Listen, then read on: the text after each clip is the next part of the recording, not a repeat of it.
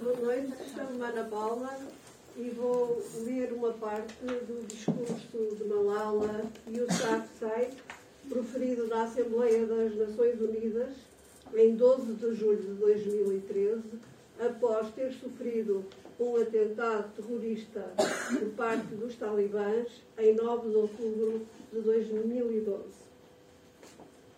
Caras irmãs e irmãos, não estou contra ninguém estou aqui para falar de uma vingança pessoal contra os talibãs ou qualquer outro grupo terrorista. Estou aqui para falar sobre o direito à educação de todas as crianças. Desejo que todos os filhos e filhas de extremistas, especialmente dos talibãs, possam ter educação. Nem sequer tenho ódio pelo talibã que disparou contra mim mesmo que tivesse uma arma na minha mão e ele surgisse agora à minha frente, não atiraria sobre ele. Esta é a compaixão que aprendi com Maomé, o profeta da misericórdia, com Jesus Cristo, com Buda. Este é o legado de mudança que recebi de Martin Luther King, Nelson Mandela e Muhammad Ali Jinnah.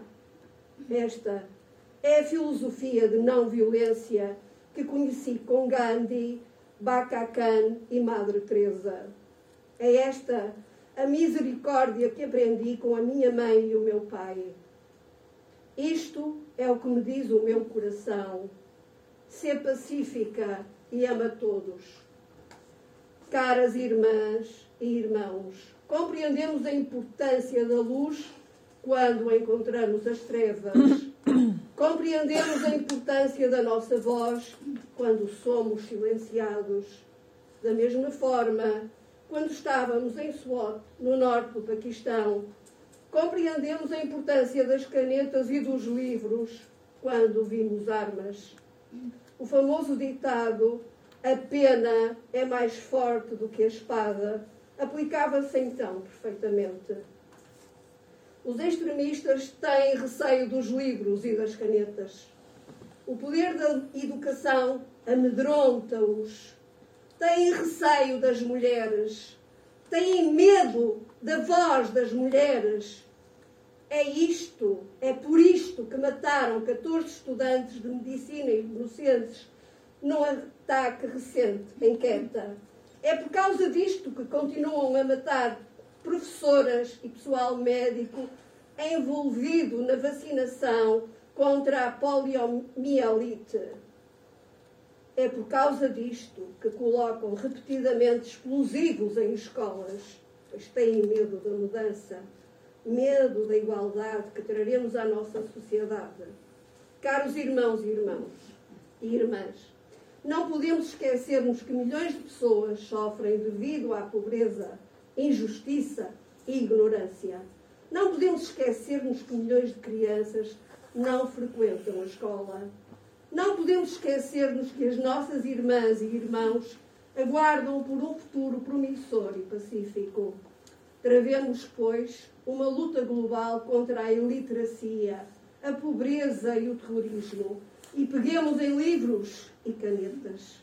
Eles são as nossas armas mais poderosas uma criança, um professor, uma caneta e um livro podem mudar o mundo. A educação é a única solução. Educação em primeiro lugar. Este discurso, como eu disse, e vou ser muito breve, foi proferido nas Nações Unidas em 12 de julho de 2013.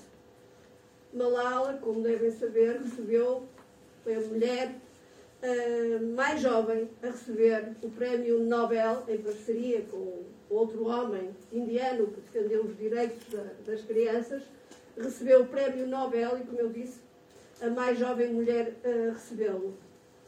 O que nós não poderíamos prever é que hoje, estamos em 2022, os talibãs conseguissem de novo tomar o Afeganistão e, de novo, impedir as mulheres de terem acesso uh, aos direitos civis mais fundamentais e, e impedi-las de terem acesso ao exercício da, das suas uh, funções, das suas profissões e, uh, de novo, vemos o Afeganistão mergulhado no limbo da ignorância, porque é isso que está a acontecer.